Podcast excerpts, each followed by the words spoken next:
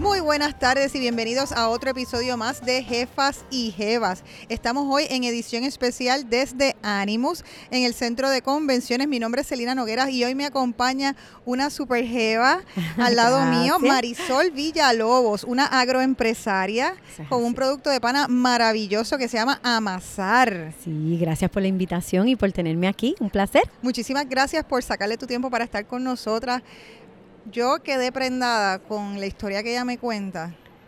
¿Dónde tú estabas hace tres años?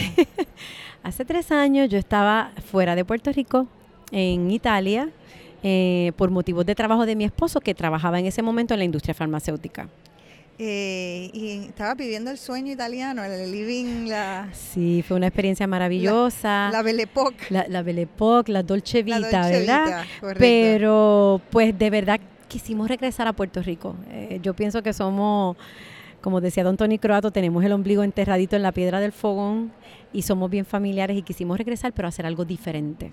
Y entonces venían, provenían de la industria eh, em, de químicos, ¿es tu, esposo? mi esposo es ingeniero químico y trabajaba en la industria farmacéutica. Y entonces dijeron, pero queremos hacer entonces un producto nuestro, una, una marca nuestra. ¿Cómo se da esa transición y pues qué señales fuiste identificando en el pues, camino? Pues fue poquito a poco. Siempre hemos querido hacer algo nuestro.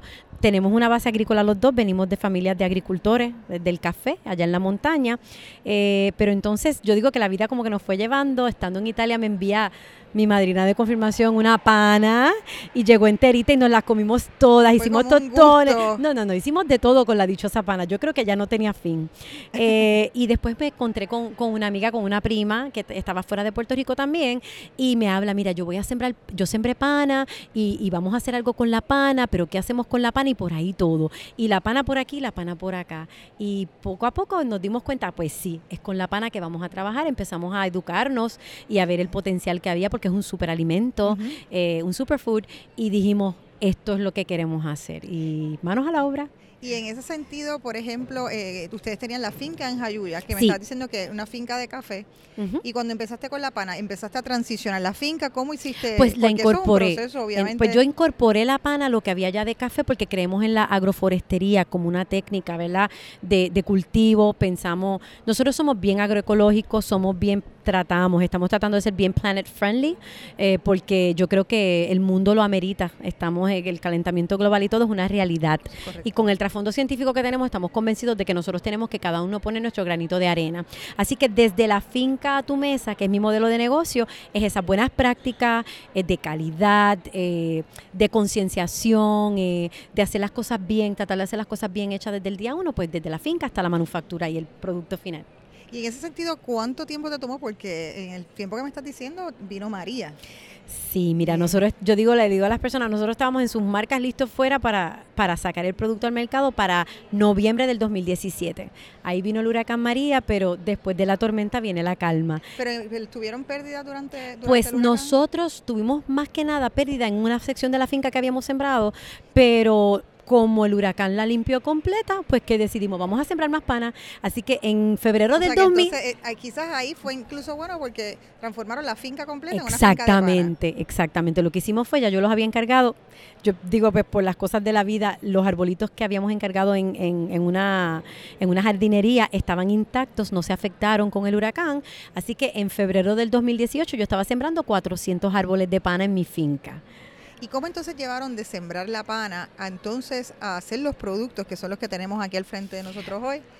Eh, ese proceso esperaron o empezaron a utilizar otros suplidores? ¿Cómo estás usando para la demanda? Porque mientras más la demanda aumenta, más demanda de pana necesita. Claro, pues sí. Y nosotros estamos haciendo mucho ruido con la pana. Ya hay gente escuchando el mensaje de que la pana es un superalimento procurando consumirlo más. Así que nosotros, como mi, mi finca está en desarrollo todavía, yo solo tengo como algunos árboles en la finca en producción, eh, nosotros le compramos pana a muchos pequeños agricultores de nuestra zona y de todo Puerto Rico. Y lo que haces es, en ese sentido, fortalecer el agro... Exactamente, porque ahora el agricultor que tenía café, que tenía un poquito de plátano, tiene otro ingreso más porque tenía esos árboles de pana que no hacía nada con ellos, pues ahora me venden esa pana a mí eso es algo que a mí me llama la atención porque Puerto Rico, por ejemplo, el, caso del plátano, que es algo que es un alimento que tanto consumimos, eh, pero yo siento que en términos de productos no hacemos suficientes productos de plátano. Por ejemplo, yo compro unos crutones de plátano que son importados. He visto sobres de, platanutres o supuestos tostones, son importados. Veo em, eh, polvo como de plátano para hacer sopas y en muchos casos son importados. Eh, y siempre me pareció curioso cómo entonces no capitalizamos con eso, siendo el plátano una comida tan nacional. Y en el caso de la pana, yo creo que de alguna manera estás haciendo tú eh, la ecuación inversa, ¿no? Lo que se llama bottoms up, de que al, crear los productos estás generando la necesidad. Exactamente. Sí, yo creo que en, la industria de la pana está ocurriendo eso. Eh, lo vemos bien positivo. Hay mucha gente que quiere sembrar más pana eh, y nosotros estamos bien emocionados porque yo estoy segura que la demanda la va a ver. Eh, ya la gente lo está viendo como si, como dice Celina, es esta, esta opción que ahora tengo que no sabía que existía, pues déjame no comprar esto que no viene de aquí, ¿verdad? Que, que es un producto que viene de afuera y mejor consumo algo que es local, que es producido por manos puertorriqueñas, que apoya la economía local y que es un producto bueno de calidad.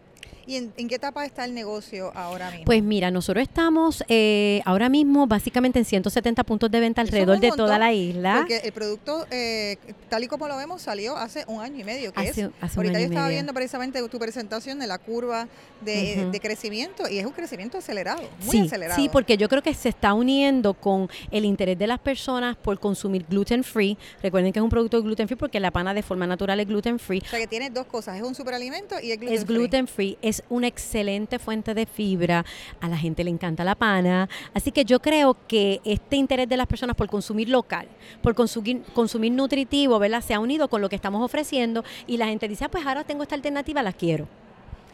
Eh, eso me encanta. ¿Cuáles son los próximos planes que tienes? O sea, que sé que tienes grandes metas y metas no solamente personales eh, económicas, sino tienes metas para la industria.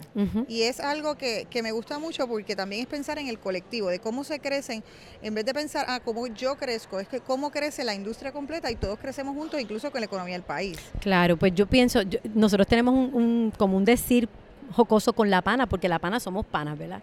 Pues yo digo que en la industria de la pana espero que ocurra eso, que entre panas, que como panas, logremos que entendamos que somos una isla pequeña y que si nos unimos vamos a tener mayores logros. Así que yo espero que Puerto Rico sea uno de los productores organizados más grandes de pana en el Caribe y que seamos pioneros, que piquemos al frente y que logremos posicionarnos como esos productores con productos de pana de valor añadido para el mundo entero, ¿verdad? Eh, según el suplido que podamos tener. ¿Y qué pasos estás haciendo para, para, lograr esas cosas? Pues mira, nosotros ya tenemos alianzas con varios pequeños agricultores y hay otros agricultores que nos están contactando para sembrar eh, más árboles de pana o incorporar la siembra de pana dentro de su finca porque es que la pana es, yo digo que la pana es redondita todita, no hay por dónde no cogerla. Eh, la pana es un árbol que sirve para reforestar. Así que después de un huracán como el huracán María, es una excelente alternativa para reforestar y a la misma vez tener un producto que le puede sacar provecho, ¿verdad? Y generar algo económico. Eh, y cositas por ahí que, que, estamos trabajando con el mismo Departamento de Agricultura, pues mi directora regional sometió una propuesta para siembra de pana y estamos trabajando con eso a ver cómo podemos impactar a más agricultores de la montaña. Estamos buscando también jamás sustituir otros cultivos, al revés. Puerto Rico tiene que crecer, aumentar. Y la pana eh, es, bien chévere porque la puedes incorporar con siembras de otras cosas eh, y se da muy bien, no compite. ellas hacen una alianza bien positiva. ¿Y qué escollos has tenido hasta ahora, eh, o laborales o, como mujer eh, en la industria eh, agro? Que, que, te hayas encontrado? ¿Te has encontrado alguno? Mira, yo te diría que en mi caso el escollo que yo que, que a mí me dificulta en términos de la empresa son la infraestructura de los accesos hacia Jayuya. Eh, yo digo mucho, yo me donde quiera que me paro, Ciales, Jayuya, Utuado, Adjunta, son unos pueblos hermosos. Eh, tenemos unos retos de distancia de las carreteras como están. Y yo digo que mi harina vale lo que pesa en oro. Si usted va a mi finca en Jayuya y, y ve lo que yo tengo que pasar cada vez que yo salgo a hacer una entrega o cada vez que yo tengo que hacer diligencias a San Juan, por alguna razón a resolver algún asunto de gobierno o algo, ¿verdad? En términos de lo que es cumplimiento con las regulaciones y eso, pues dicen, wow, esta señora tiene este proyecto en Jayuya, pero no podemos abandonar la montaña, porque la, hay mucha gente buena en la montaña y queremos diversificarnos. Y, diversificar el desarrollo económico. Y mi proyecto es un proyecto agroturístico, por lo tanto, yo también quiero que la gente llegue, pero ese yo te diría honestamente, y pues obviamente cosas que pasamos todos los, los emprendedores, eh, lo que es la parte burocrática de las cuestiones del gobierno, pues siempre hay eso allí, pero si se persevera se logra. ¿Y cómo has visto tu proceso de empresaria? Es decir, ¿verdad? De, de, tener, eh, de estar en Italia, en ese contexto y venir a Puerto Rico y ser empresaria. Vamos a, eh, muchas personas como no se atreven a veces a dar el brinco o a veces cuando lo dan lo que esperan es que todo va a ser un camino pavimentado. ¿Cómo ha sido tu camino como empresaria? Pues primero que nada, yo creo que no hay edad, porque yo estoy entradita en edad y decidimos hacer esto mi esposo y yo con hijos en la universidad, que era un reto porque uno tenía el compromiso de terminar sus estudios y demás, ¿verdad? Como buenos padres y proveedores.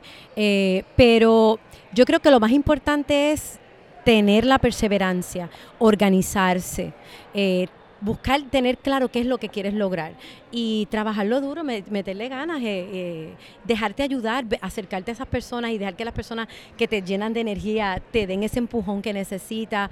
Eh, y el positivismo creo que también es clave en este tipo de, sector, ¿verdad? En el emprendimiento, porque pues vienen días difíciles y uno se cansa, uno llora, uno está exhausto y se tira a la cama y, ay, mañana no quiero más nada, pero al otro día te levantas y otra vez y recibes una notita positiva y se te olvidó todo y continúa. Yo digo que el eh, proceso de ser empresario es esquizofrénico porque te dan una buena noticia ahora, en media hora pasó una crisis y te molestaste, a las dos horas te llama alguien, entonces es como, no te da tiempo como de disfrutarte ni los, ni los, fracasos ni las cosas buenas, es como una esquizofrenia total de emociones. Y más cuando al, principio que lo hacemos todo. Correcto. O sea, hacemos todos todas las labores, que es bueno porque conoces más a tu negocio. Yo sé hacer de todo, desde coger las panas del árbol, desde transportarlas, yo he hecho de todo, de todo, Celina. Y eso es súper importante. Pero conoces aprendes a respetar el trabajo de otro, ¿verdad? No estás enajenado de lo que tienen que hacer los demás eh, y puedes valorar más ese apoyo y ese aporte a, tu empresa, ¿verdad? Porque Amazar no soy yo sola,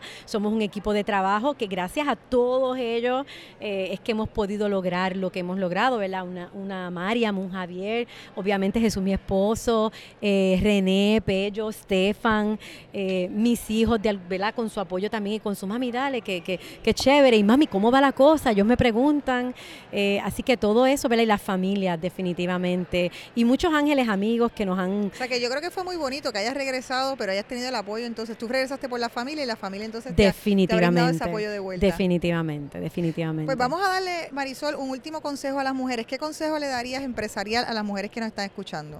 Que se atrevan, que piensen, que busquen. A las que están en el sector agrícola o de alimentos, yo le digo a todas, pasense por las góndolas de las tiendas y mira a ver qué de allí tú puedes hacer mejor todavía y ponte la meta, busca información y no, no tengas miedo, atrévete. Hay muchas veces que empezamos a hacer algo y tenemos que pivotear, como nos enseñan en paralel, ¿verdad? No podemos. ¿Tú en paralel? Estoy en paralel ahora. podemos pivotear, eso no tiene nada de malo. Lo importante es que esa decisión de pivotear tenga sustento, tenga base, tenga datos y muchas personas te van a ayudar si eres perseverante y si tienes buen corazón. Así que creo que, que se puede echen para adelante. Muchísimas gracias Marisol, gracias por sacar tiempo de Animus para estar conmigo. Y en estos momentos estaba Ednita Nazario ah, cantando y la escuchamos acá, tú sin mí, ¿quién eres tú sin mí? Así que gracias por estar aquí durante ese momento. A todas las jefas y jefas que nos escuchan, recuerden seguirnos en las redes sociales, darle follow y subscribe a nuestro canal de YouTube. Y recuerda que la riqueza de la mujer es materia de equidad de género. Síganos y usen el hashtag Soy Jefa y Jeva. Hasta la próxima. Gracias. Un placer.